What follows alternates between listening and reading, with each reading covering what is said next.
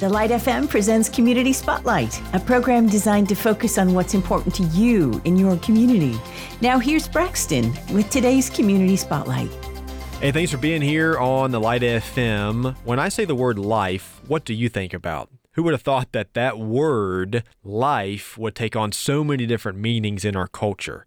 It is certainly a hot button issue, and I'm excited to talk about that issue in the Charlotte area today with Jonathan DeVore. He is with Love Life Charlotte. You can find them at lovelife.org as they fight day in, day out on the ground to help save life. Because if you didn't know, Charlotte, the numbers of abortions in Charlotte have dramatically increased since Roe v. Wade was overturned.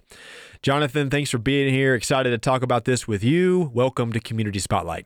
Absolutely. Thank you, Braxton, for having me today. So tell me kind of where you stand on all this, how your mission fits into the issue and the fight for life, especially there in the Charlotte community.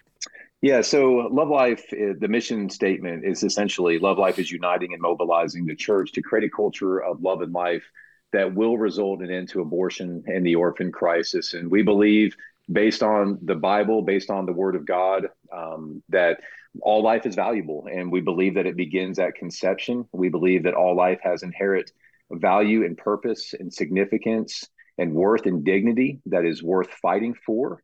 And unfortunately, since Roe v. Wade became an unjust law in 1973, that over 63 million babies have been killed in the womb.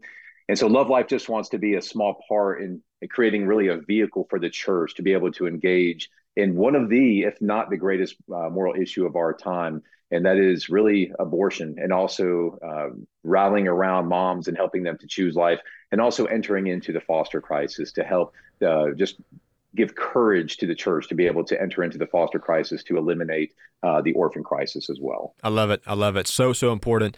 Tell me about something that folks, when they go to lovelife.org, they'll see almost immediately in kind of how you make this happen and something that's coming up, the 40-week of Journey of Hope. Correct.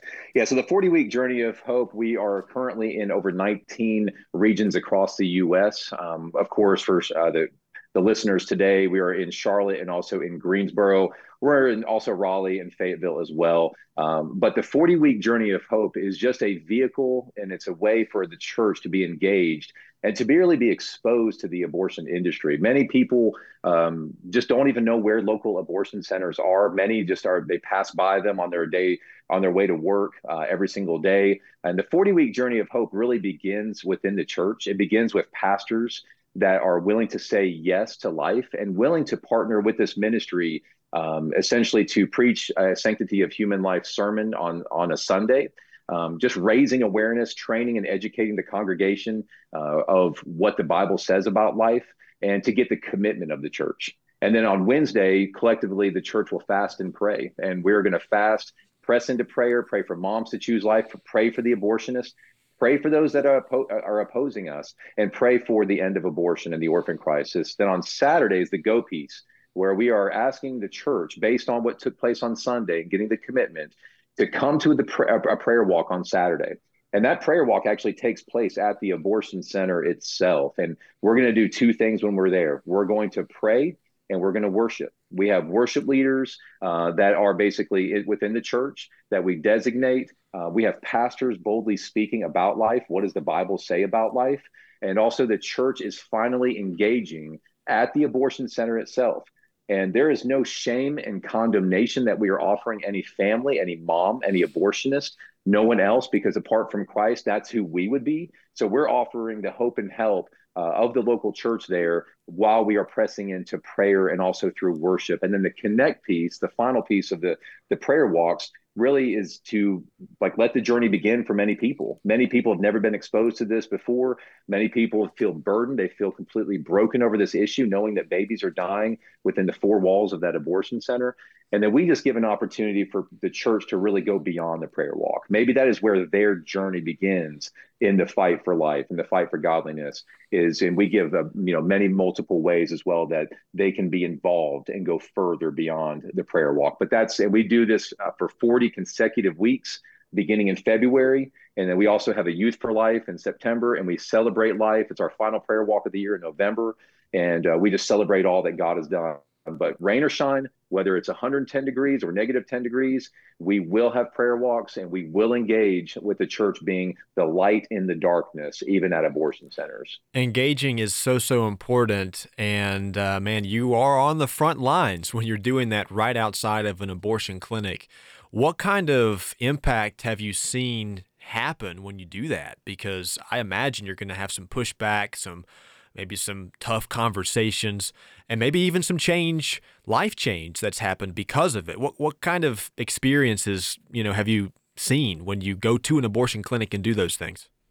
Absolutely. So we have seen, we normally see about a 70% drop in abortions, number one, which I think is really a fascinating number, on Wednesdays and Saturdays. So concentrated days of prayer and fasting, and also when the church is present on a Saturday.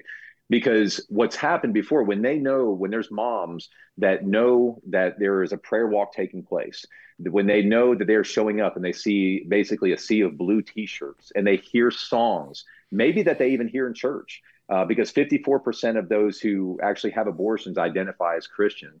So there could be people even within the church, if you're hearing me now, that there's people within your church that may feel scared, conflicted. They don't know what to do. Maybe they're in an unplanned pregnancy, and they would rather run to the abortion center, and they show up maybe on a Saturday, and they hear a song that is maybe being sung that they remember at church. They hear a pastor boldly speaking about life. They see the church praying, being present across the street. And so many moms have chosen life really over the last 7+ years of this ministry, even on Saturdays. In fact, one quick story that I'll mention is that about 4 years ago, there was a mom that showed up for an abortion on a Saturday.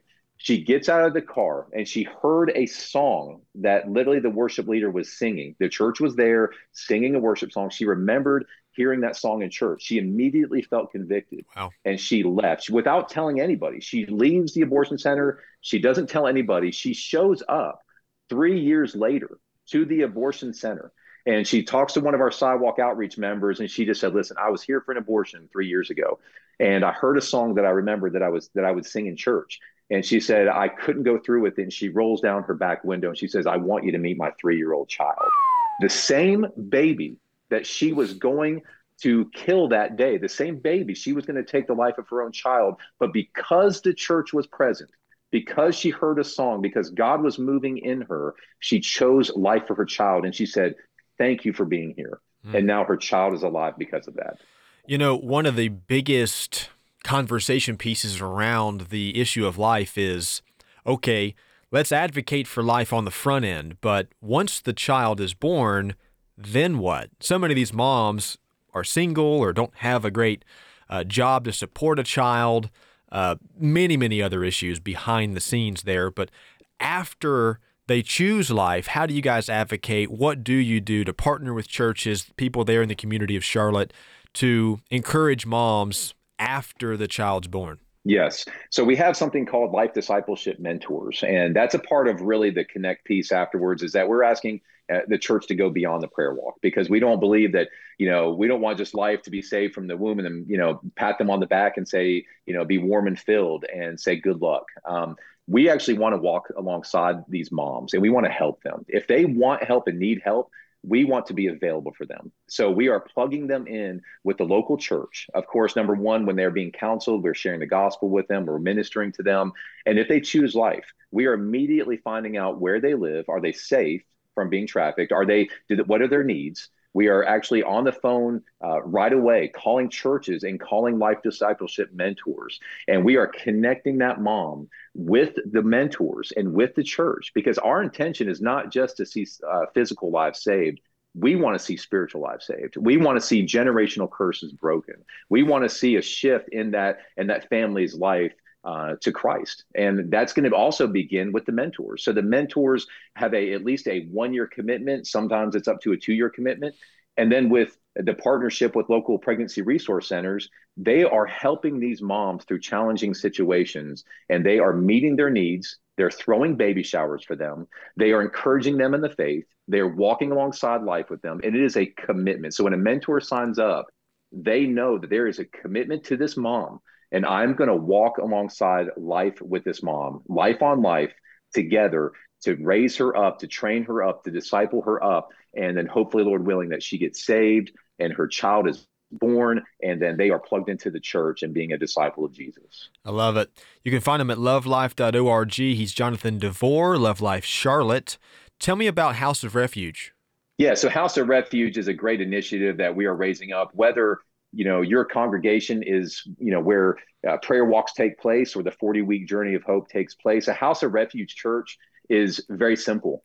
We've simplified the process very much so with the House of Refuge, where if your church is already a pro-life church, if your pastor is already speaking about life, if he's already talking about abortion from the pulpit, the House of Refuge is a way that's going to help broken families in your area that may be driving hours to go to Charlotte. They may be driving hours to go somewhere else. They may even be fleeing states like Tennessee to come to Charlotte. We see it all the time here in Charlotte. We've seen a spike in abortion since Roe v. Wade was overturned. So when they are running away, like, we need House of Refuge churches across this nation that are willing to help these moms. So the House of Refuge initiative really helps prevent abortions from happening, number one, in your congregation. Because again, like I mentioned, people are fleeing the church and going to have abortions because they're scared. They don't know what else to do. It also provides healing for those affected by abortion. So 25% of people have had an abortion in their lifetime. So that means that women and men, people within the church, have been affected by abortion, and many have never shared that before. So this also provides the healing, the necessary healing for these people that are affected by abortion. It also protects the unborn and the vulnerable, the most vulnerable in your community, and that is the preborn, our preborn neighbor. So it is a statement that's read twice a year from the pulpit, from the church, letting the congregation know and also letting the community know, hey, we are a House of Refuge church here. We want to be a lighthouse that's set on a hill. We want people to know that this is a place that people can run to and not from. And then with that said, that's where you again see that culture shift, and you have moms, instead of going to the abortion center, they're going to come to the church instead. And that's where they're going to see the life transforming power of God in and through them. Wow, 25%. That number is way too high. It is. You shared a term earlier that I think you should explain. What's sidewalk outreach? You mentioned that with the 40-week journey of hope. Correct. So sidewalk outreach are basically trained individuals that, again, are going beyond the prayer walk. They feel called to it. And the sidewalk outreach are basically on the last line of defense, per se, for these our preborn neighbor, for these babies that are in the womb that are scheduled to die. They are offering the hope and help of the church. So they are not out there shaming and condemning anybody. They are out there offering the hope and help. They're talking about the humanity of the baby, that God would never desire for you to take the life of your child. God desires life for your child. He has a purpose and a plan for your baby. And then also letting them know that we want to help them. There's the church. We are here for them. Hope is here for them. Help is here for them. And we want to be able to walk alongside life with them. And we have seen so many lives, almost 5,300 plus babies now that we know of. These are just numbers, documented numbers that we know of. And many of them have taken place right on the sidewalk, with a sidewalk outreach member engaging, talking to a mom. They feel convicted, and they say all the time, because you were out here, I chose life for my child. So that's kind of like the last line of defense. The sidewalk outreach is engaging with them, loving on them, ministering to them, sharing the good news of Jesus with them. They're convicted of their decision. They're convicted of what they're about to do, but they also feel encouraged and feel cared for and loved by the church.